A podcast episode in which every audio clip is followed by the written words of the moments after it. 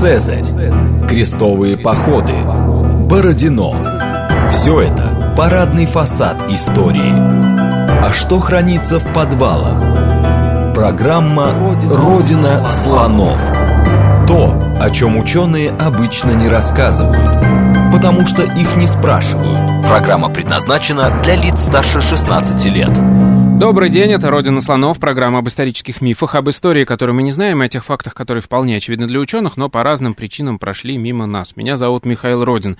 Сегодня мы продолжаем наш уникальный, масштабнейший сериал про империю Хань. Напоминаю, что империя Хань — это примерно ровесница Римской республики, а потом Римской империи. Она существовала примерно параллельно в это же время, только там на Дальнем Востоке, в Китае.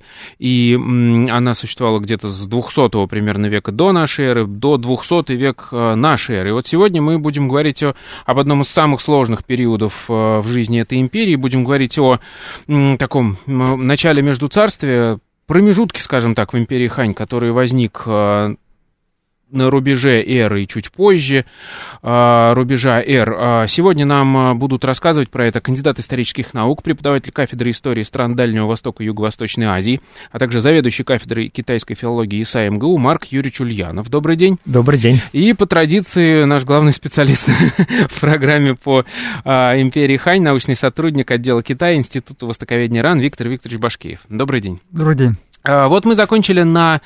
в таком самом расцвете, да, империи Хань. Все, казалось бы, хорошо, она достигла максимального своего расширения географического во время правления э, Сюаньди, э, и м- более-менее отладились, я так понимаю, все внутренние процессы, и мы закончили на том, что мы похоронили этого э, императора Сюаньди и о, говорили как раз о том, что он был очень дальновидный, и ему удалось подготовить э, наследника э, Юанди, который в, без проблем, в общем, что редко бывает в Китае, э, вступил, так сказать, в должность. Э, что да. же было дальше, и ничто, казалось бы, не предвещало беды.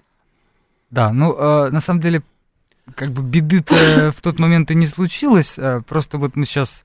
познакомим слушателей с историей очень важного для истории Китая рода Ван, угу. да, и, в общем, то, что вы назвали бедой, это их усиление постепенное, да, а мы знаем постфактум, что это привело к временному крушению государства Хань, появлению э, другого государства в итоге, вот, но в тот момент это была просто стандартная придворная жизнь, да, и действительно у э, императора Юанди появилась жена, вот, которая было суждено в итоге сыграть вот эту важнейшую роль продвижения такого ледокола для рода Ван, потому что она сама была из рода Ван, но здесь надо сказать вообще про этот род Ван, что это за род такой. Это нередкий, но интересный случай в истории Китая, когда это не оригинальная фамилия, а это фамилия, точнее говоря, люди, которые к нему относились, они относились к роду Тянь, который происходил с севера современной провинции Шаньдун, из царства Ти, еще во времена эпохи Джаньго. И они очень сильно присутствовали в политической борьбе еще в начале вот Хань, когда там был Любан, еще до него вот Синьская империя. Они все время там были и, в общем-то, участвовали активно. Но так получилось, что поскольку они были на стороне Сянъю, если слушатели помнят, кто это, это основной соперник Любана в борьбе. А, то... а Любан — это, собственно, основатель да, империи основатель Хань. Хань. Когда, значит, Сянъю эту борьбу проиграл, то всех, кто с ним присутствовал, тоже, так сказать, под нож пустили во многом, и э, род почти прорвался. Таким образом, но э, вот на территории царства Ти помнили об этом роде, и чтобы его отпрысков как-то сохранить для истории, назвали их ванами, то есть правителями. Ну, то есть они, грубо говоря, сменили фамилию. Ну да, нас, нами, нами правил... Ван — это как бы царь, да, правитель да. по-китайски. Соответственно, вот нами правил род Тянь. Вот род теперь нельзя поминать, но, тем не менее, давайте как-то его обозначим. Вот его обозначили таким образом через иероглиф Ван. И род остался достаточно сильным, а все это время он не терял некого влияния, судя по всему, потому что, как мы знаем, одна его из, из его представителей, вот будущая императрица Юань Хоу, то есть императрица императора Юанди, она попала в гарем. А чтобы попасть в гарем, я напомню слушателям, просто так-то там не оказываются. Да? Это определенные знатные рода, которые хотят своих отпрысков как-то продвинуть ко двору. Вот. Ну и, в общем, в пятьдесят третьем году, еще, то есть до, до воцарения Юанди, он уже был познакомлен с этой дамой. и у них завязались отношения. В общем, с этого момента, можно сказать, началось такое потенциальное возвышение рода Ван, которое будет длиться вот вплоть до прихода к власти такого персонажа, как Ван Ман. О нем мы скажем в течение передач. Вот. Итак, получается, у нас воцарился Юанди, человек подготовленный, э, наследный принц, э, который, в общем, знал, что он будет э, следующим императором.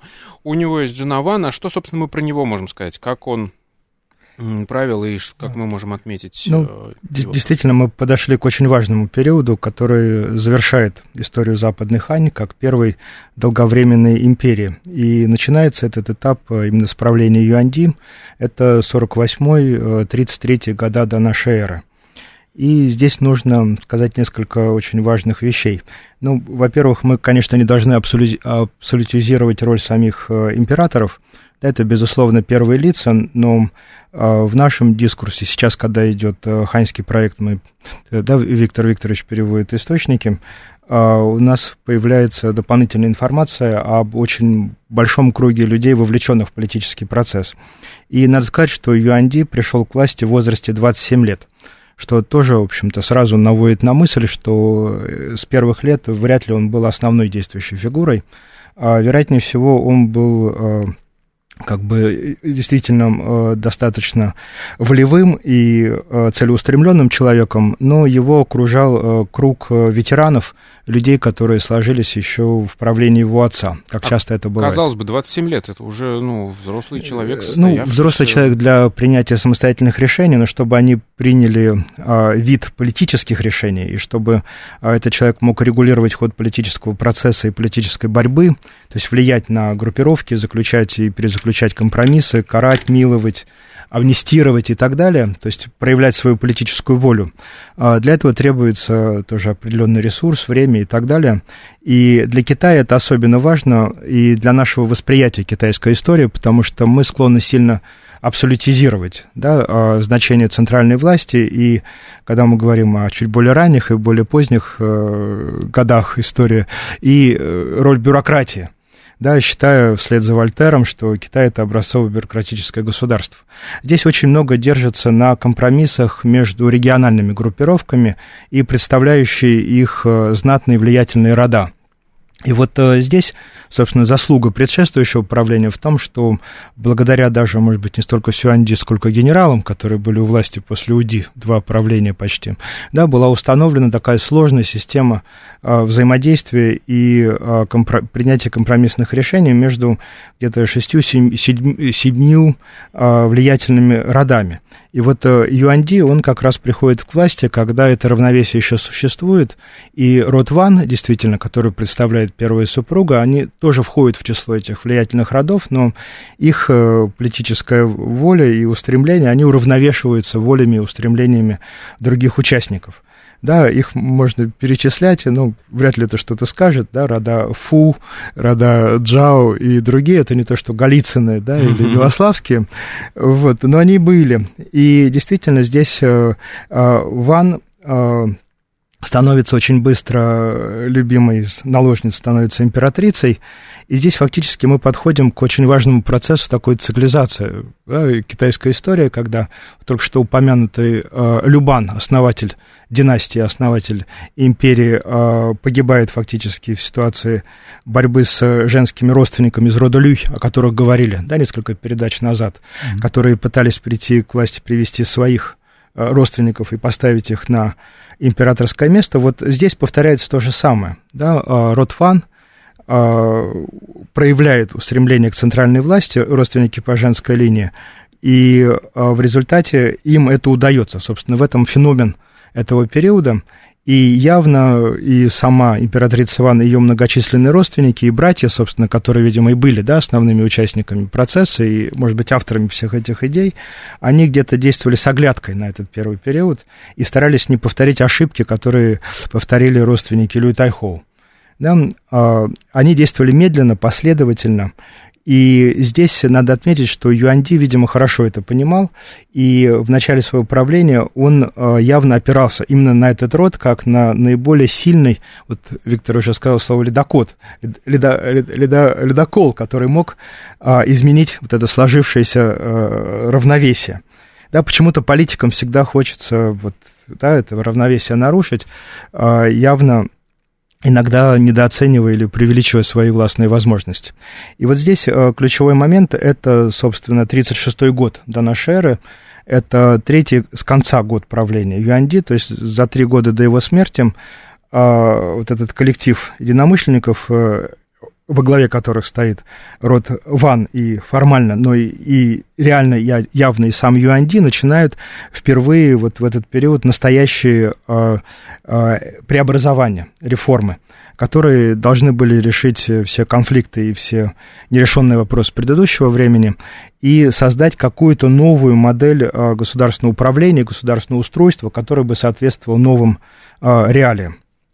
Вот, и в данном случае уже в предыдущих передачах достаточно подробно говорилось о том, что у Китая со времен Любана и пос- последующих императоров был поделен а, не только на административные единицы, округа и уезды, но а, фактически он был поделен сначала на крупные ванства, княжества, да, во главе которых стояли а, члены династии, родственники по мужской линии, а потом начиналось их дробление, но все равно вот эта такая квазифеодальная структура, а, когда люди, проявившие себя в государственной политике, получают крупные наделы и одновременно титулы знатности Ван и Хоу, она сохранялась и в это время. И здесь, видимо, начинается очень сильный конфликт между двумя этими а, подходами к государственному управлению. С одной стороны, увеличивающиеся постоянно вот эти квазифеодальные владения ванства и хоуства, а, которыми наделяются ну, любой более-менее успешный человек. Да, а с другой стороны, потребности государства эффективного управления – это огромнейшая империя, и тем более, что к этому времени уже формируется определенная бюрократическая культура, да, и появляется новый класс людей, которые, в общем-то, готовы тоже, да, не, не имея никакой знатности, никакими титулами, тоже включиться в государственное управление. И вот здесь тридцать шестой год – это ключевой год, собственно, и Ван Ман тоже впервые, да, на политической арене. Да. А что, что собственно, как они начали реформировать эту историю? Они сделали ставку на бюрократию, насколько я понимаю. А, да, ну я, я сейчас немножко отскочу назад сначала, да, чтобы потом подвести. А, значит, тут какая интересная история. В, кон- в конечном итоге, да, а, вот то, о чем сказал Марк Юрьевич, Ван Ман будет в том числе знаменит тем, что он попытается переформатировать, вот решить этот конфликт а, с плеча. То есть а, не должно быть двух систем, будет одна система, причем контролируемая мною. В общем-то, мы можем тут даже какую-то аллюзию потом провести с современным Китаем. Но прежде чем об этом говорить, все-таки немножко еще слов про то, как род Ван шел к этому тридцать шестому году сам по себе. Угу. То есть на фоне правления Юанди, вот, очевидно, с его некого молчаливого одобрения, понимания, что это неизбежно, вот этот самый род постепенно усиливался. Значит, как это происходило?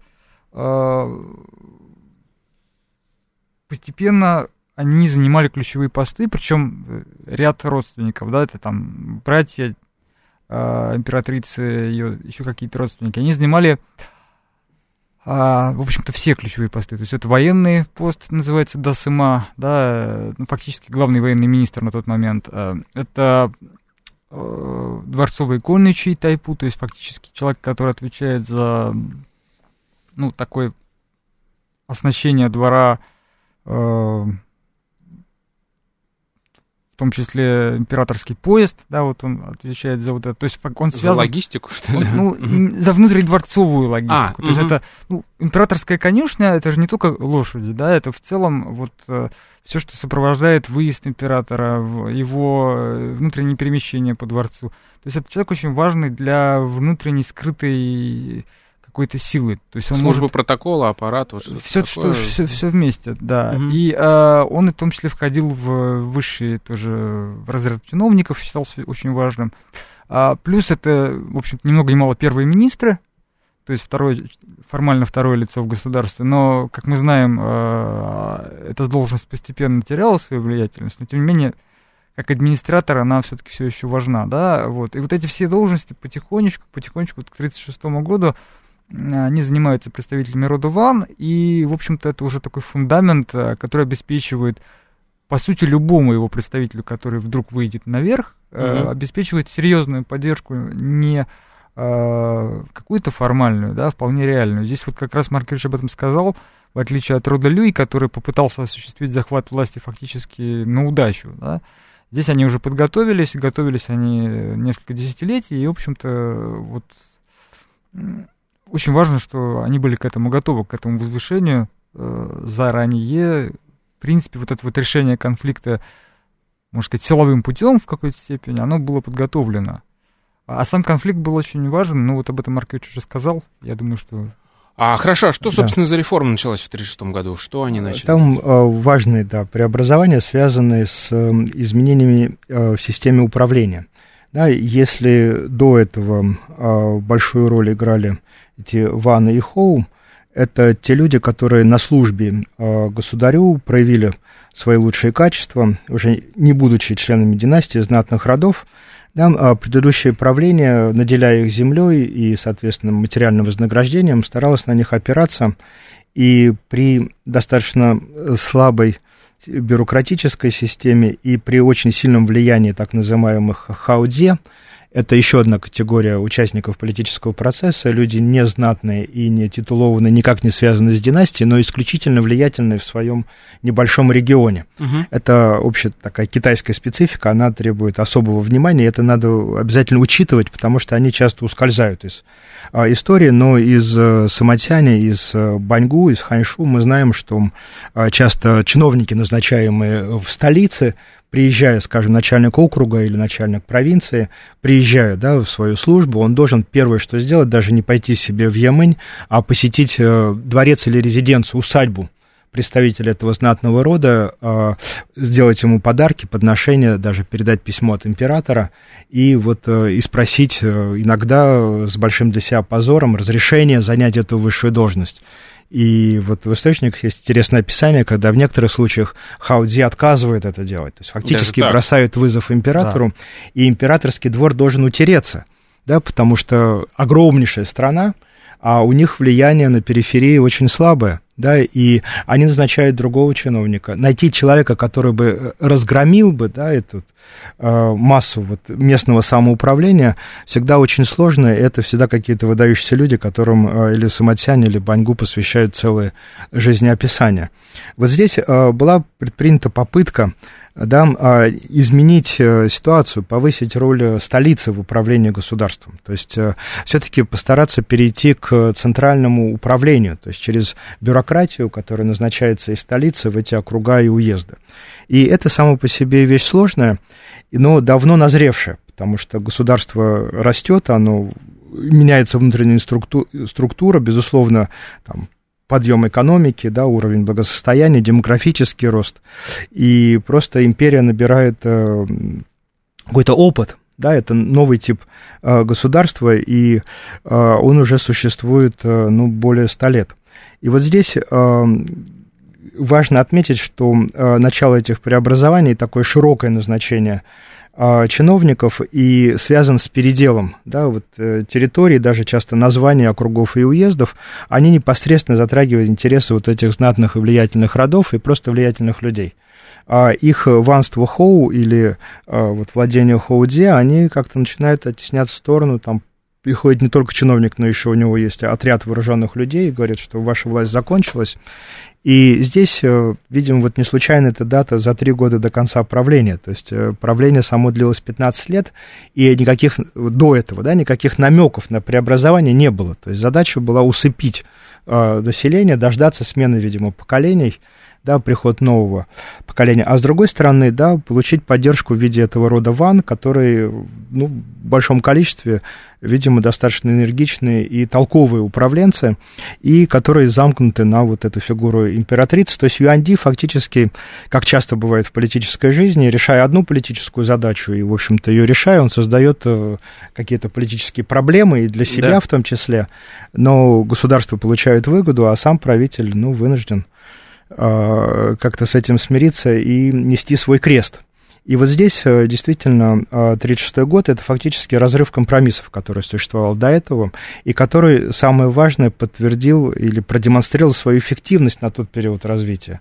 Сейчас, когда компромиссы были разорваны, начинается очень интенсивная политическая борьба, и жизнь императора становится под угрозой, как всегда, потому что род Ван и запоры его, который вот все это проталкивал, да, он может стать в любой момент его противником.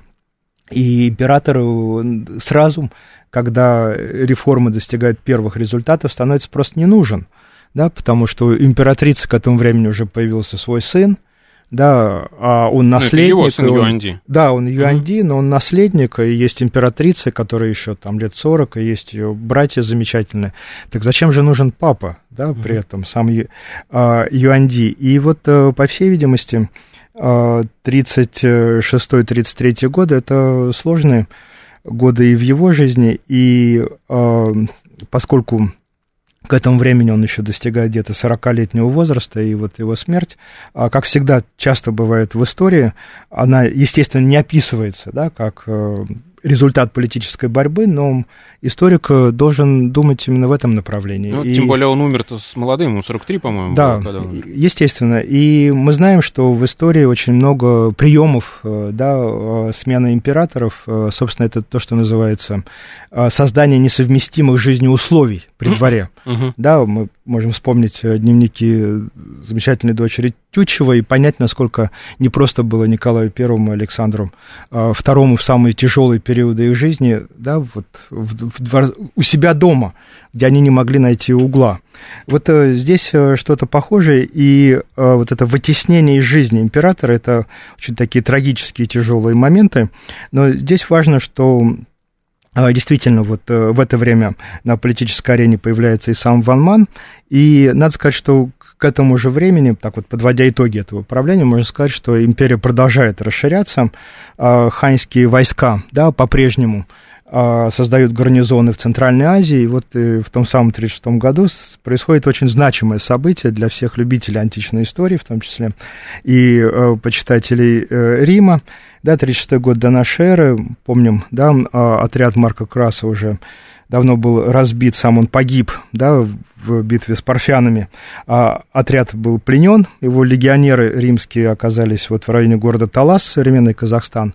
И в тридцать шестом году произошло столкновение, ну, битвой назвать сложно, уставшие, постаревшие римские легионеры столкнулись вот с этой молодой кровью китайскими э, солдатами и, по всей видимости, потерпели поражение. Но вот эта э, смычка, да, и встреча Древнего Рима и Древнего Китая, она тоже, ну, для мировой истории как вот, является достаточно символичной и достаточно э, эффектной, да.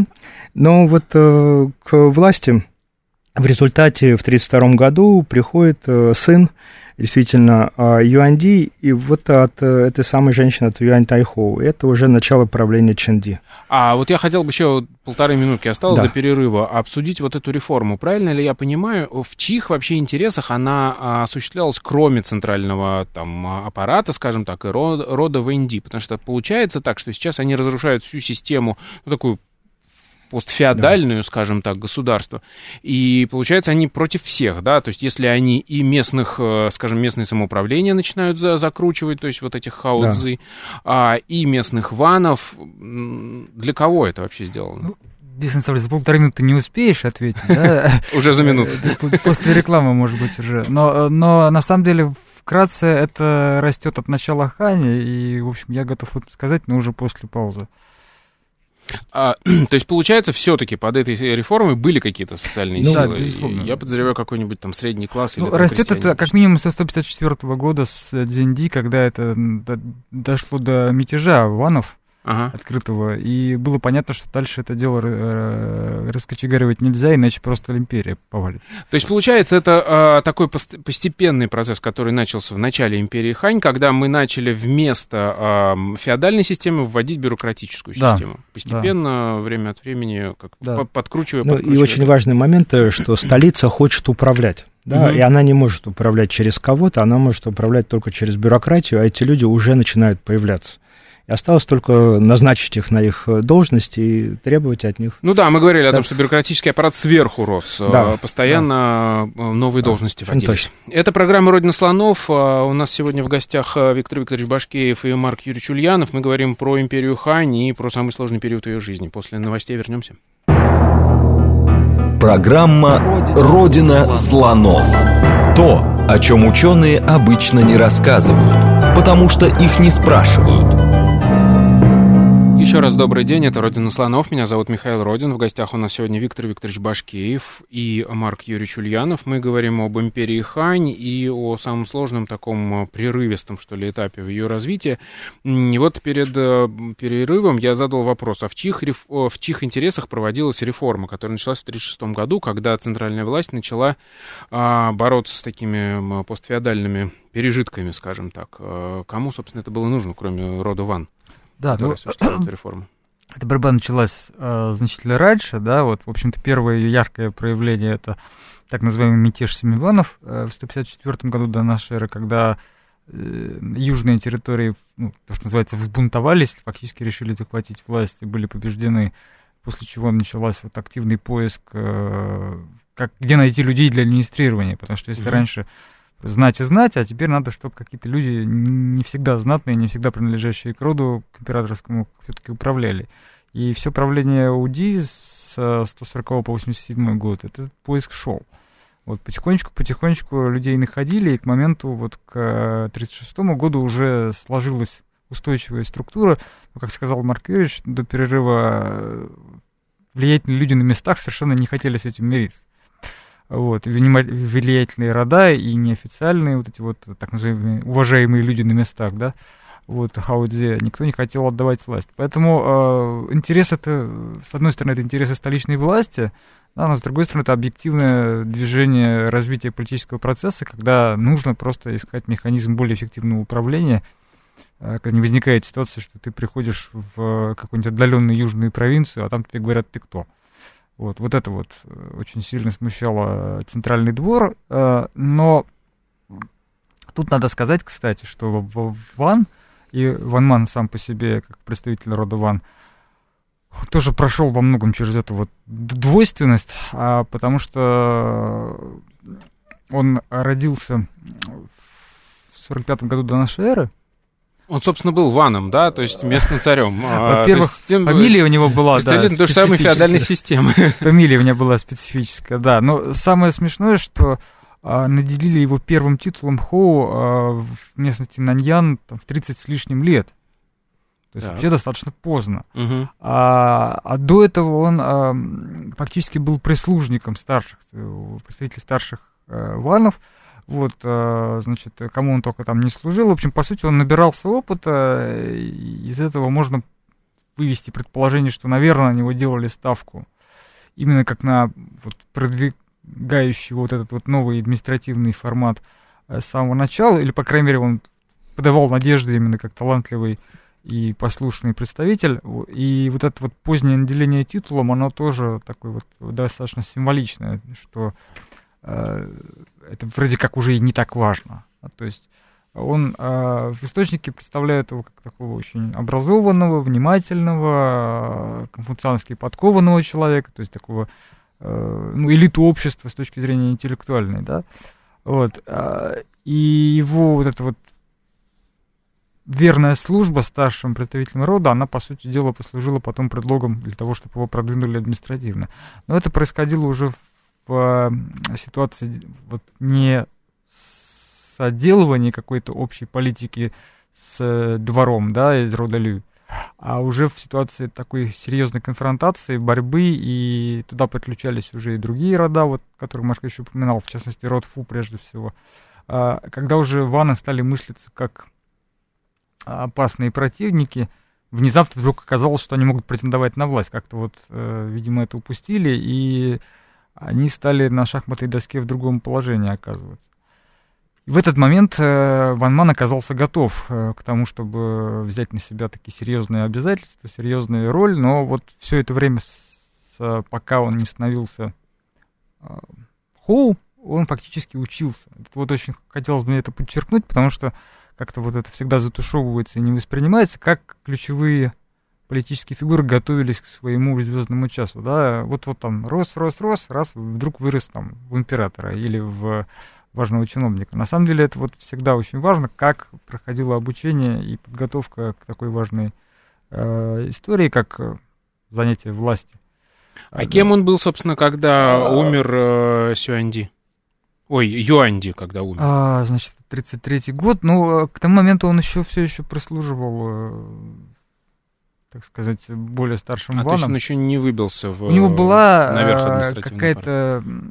Заштатная должность при дворе, такая вот именно, условно говоря, вспомогательная. Но ключевых должностей тогда он еще не занимал. Это еще была вот э, та фаза, когда Ваны были в одном русле с Лю. Хорошо, а, вот, и у нас умирает Юанди. Насколько а, легко, скажем так, перешла к его наследнику власть, и какую роль в этом сыграли Ваны? Да, ну вот а, следующее правление — это Чэнди. А, он, соответственно, его возводят на престол а, в тридцать втором году, и он правит а, даже достаточно долго, до седьмого года до нашей эры. И здесь тоже вот важно сказать, что он сын родной и Юанди, и э, Юань Тайхоу. Да, это императрица из рода Ван. Угу. То есть фактически э, первый шаг на пути к высшей власти род Ван успешно к этому моменту совершил. Да. Да, отец э, в расцвете сил и в разгар проведения преобразования, которые явно пошли, наверное, не в ту сторону, да, уходит из жизни, а к власти приходит этот двадцатилетний молодой человек, рядом с ним молодая энергичная мама, и вот этот весь сон уже людей, занимающих первые должности в государстве из рода Ван. Потому что действительно справедливо говорилось о том, что к этому моменту даже брат, да, императрицы, он был по возрасту младше, но они, у них были очень тесные а, родственные связи, и товарищеский, безусловно, уже в своем лице объединял две важнейшие должности. Он был и первым а, военным министром, да, Сыма, а это еще и первый из трех гунов, то есть председатель вот этого секретного совета, да, при императоре, и выполнял высшую исполнительную должность, занимал, был секретарем управляющего делами секретариата, такой секретариат Совета Безопасности определенного uh-huh, uh-huh. возраста. Вот. И казалось, да, что власть, в общем-то, уже сконцентрирована, и э, род Ван достиг каких-то больших успехов, но здесь, э, как часто бывает в политике, когда мы добиваемся победы, мы тут обнаруживаем, что мы на шаге от поражения, или уже это поражение где-то вот подступило э, к самой еремной вене. Оказалось, что все остальные рода, которые до этого присутствовали в политическом э, процессе, они оказались обделены, да, э, по-прежнему э, императрицы и наложницы при дворе из этих родов сохраняют свое э, положение, они матери э, других принцев, которые тоже могут претендовать на престол, у них э, сохраняются сильные влиятельные э, родственники, свое положение сохраняют в провинции, а сами они э, оказываются обделены должностями в центральном аппарате.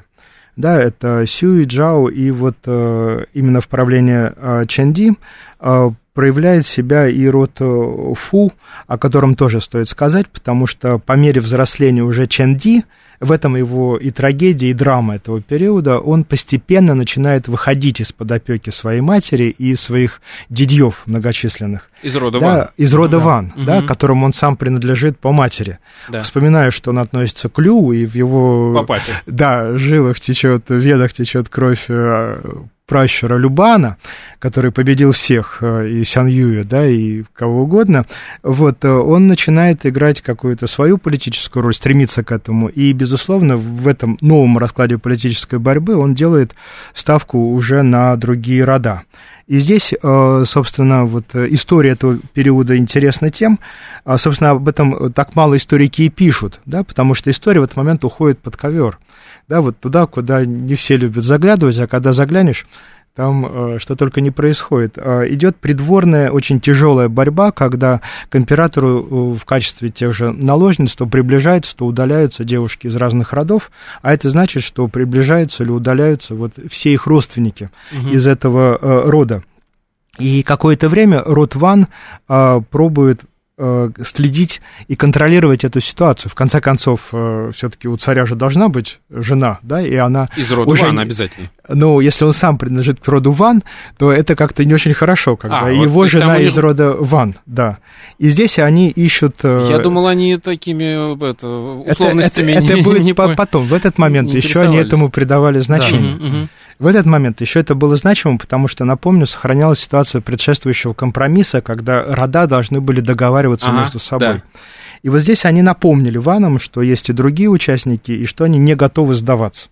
И вот правление Чэнди – это очень тяжелая для него история. История, когда вот и уже упомянутый в предыдущих передачах Уди фактически сам оказывается в ситуации, когда у него нет опоры, да, и он должен ее создать, а единственная возможность – это а, через родственников вот, жены, которую он сам а, приведет на первые роли. И вот а, здесь происходит постепенное возвышение рода Фу, чему а, Ван всячески сопротивляется. А, здесь речь доходит до того, что наложницы рождают сыновей, да, их а, увозят из дворца, и объявляет, что ребенок умер при родах, да, или та же самая наложница, которая произвела сына, вдруг погибает сразу, угу. да, и так далее. То есть вот все, что принято называть тайной мадридского двора, вот в этот момент именно и происходит. И это чем-то напоминает вот любимую всеми борьбу дзюдо или сумо, когда идет вот такое толкание, да, когда идет поиск слабого места и возможности вывести из равновесия противников. И надо сказать, что в этой ситуации род Ван постепенно начинает уступать эти позиции, потому что, безусловно, они могли быть, видимо, очень успешными в период такой обостренной борьбы, да, когда, э, и, э, когда речь пошла о такой длительной, затянувшейся позиционной борьбе, э, вот то, что они остались в одиночестве, а им стали противостоять все остальные рода, стало давать э, сказываться, и постепенно э, императрица и ее родственники э, не то что утрачивают, но власть начинает ускользать из их рук.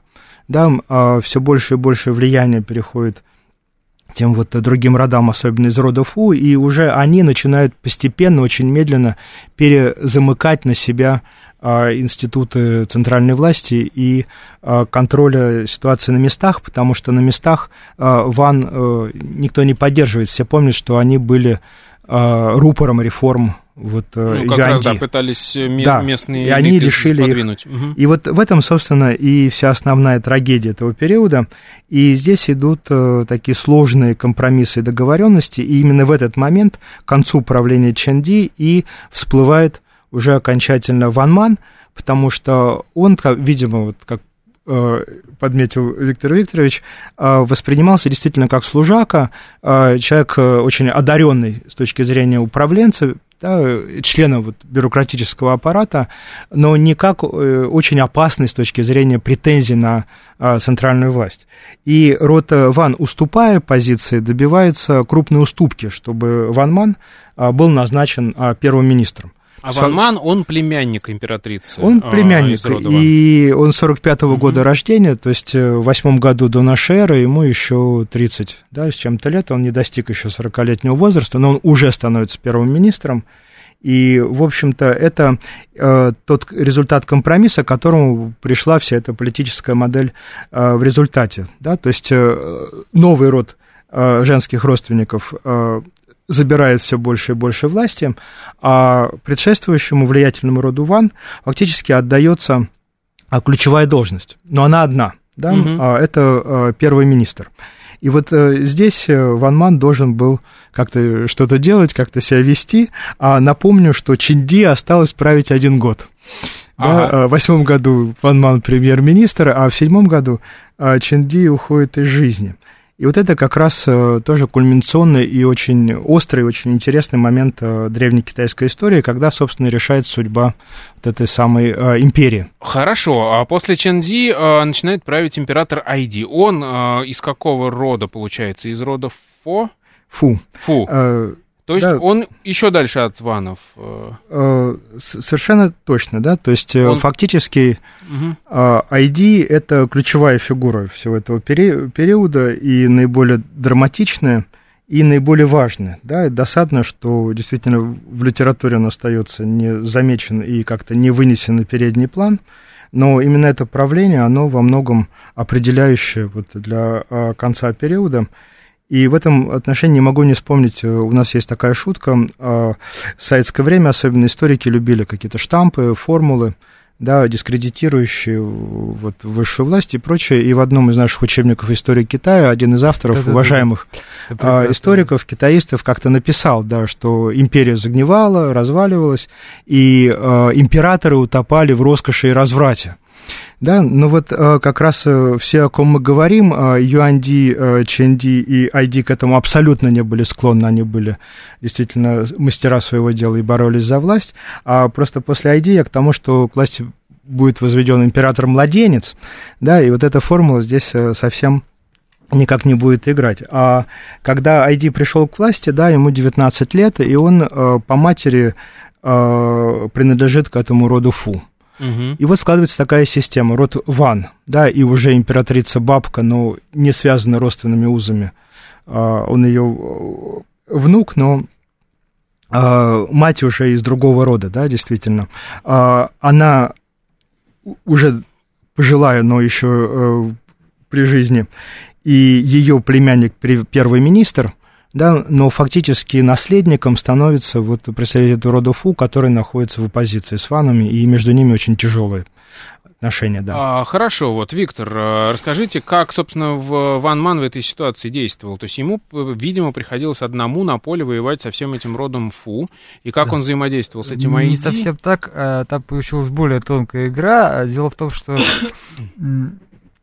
Тут два момента. Во-первых, еще до э, того, как он стал первым министром, он какое-то время пробыл на должности до СМА э, после своего родственника э, Ван Фэня. А, то есть у него было еще и некое, некое представление было о том, как устроены войска. Так. Силовая, э, силовая часть тоже была ему знакома. Но здесь как раз действительно в связи с неким уходом в тень и возвышением рода Фу Ван Ман был таким персональным, э, ну что ли, олицетворением того, как род Ван отошел в тень, потому что он э, лично приносил прошение императору Айди его отпустить с государственной должности, и даже происходило обсуждение о том, что вот Ван Ман, значит, наверное, должен отдохнуть у себя где-нибудь там, mm-hmm. в, пред, в, подме, в, в предместье, э, которое ему тогда вот было вместе с его титулом даровано, и вплоть до каких-то наказаний предлагалось, но в итоге все пришли к тому, что нет, его наказывать нельзя, надо просто отправить его на почетную пенсию. Вот, что в итоге... Я так понимаю, на ней недолго пробыл, его а... потом этот же император и вернул, если не помню. Не, не совсем так, там а, в итоге самое ключевое событие было в том, что когда умирает уже император Айди... Угу. А, то есть при Айди похороны... Ван Ман тоже удаляется да, к себе да, да, в поместье, да, да. и там живет. Да, он как бы уходит в тени, такие, ну, олицетворяет некую вот такую угу. э, скамейку запасных, да, то есть Ван Ман, род Ван сейчас на первых ролях, казалось бы. На самом деле это был очень тонкий ход, они затаились таким образом. И когда умирает Айди, его похороны возглавляет Ван Ман. Ага, вот так вот. Да, а это вот ключевое оказалось, то есть мы сразу вспоминаем нашу советскую историю, да, когда на похоронах искали будущих правителей, да, вот тут как раз тоже яркий такой сюжет, и, в общем-то, таким образом, вот через ритуальную сферу, неожиданно, возможно, для рода Фу, род Ван выходит снова на арену, причем из ситуации, когда про Ван Мана фактически забыли, ну, вот где-то там сидит у себя в предместье. А как получилось, что он вернулся да. к власти? То есть, условно, умирает Айди, из рода Фу, по логике, всем должны руководить его родственники, то есть Фу, а тут выскакивает Ван Ман. Здесь э, нужно, да, сказать о том, что политическая борьба ускоряется. Резко, да, потому что вот, когда вас назначают первым министром, а потом предлагают уйти в отставку, и все это происходит в течение одного года, это очень тяжелый и такой рискованный момент. И то, что ему оставлена жизнь, и то, что он мог почетно удалиться, это говорит о том, насколько утрачено было влияние родом Ван, да, и насколько сильно, сильным становится влияние рода Фу. И для Вана это, конечно, было очень хорошо. Он э, увидел, видимо, да, то, что род Фу начинает повторять вот те самые ошибки, которые были раньше, когда проводился первый этап модернизационных преобразований, и когда были урезаны э, интересы локальной знати. Тогда Ван были их врагами, угу. а теперь, будучи в отставке и наблюдая, как новая власть делает то же самое, угу. а они идут по тому же пути, да, продолжается передел административно-территориальных единиц, сокращение владений, э, Ван и Хоу лишаются своих титулов, да, их стараются перевести на службу, они не соглашаются, их подавляют, и новый поток бюрократии начинает постепенно вот разъезжаться по стране. Но теперь Ван в этом не виноваты абсолютно.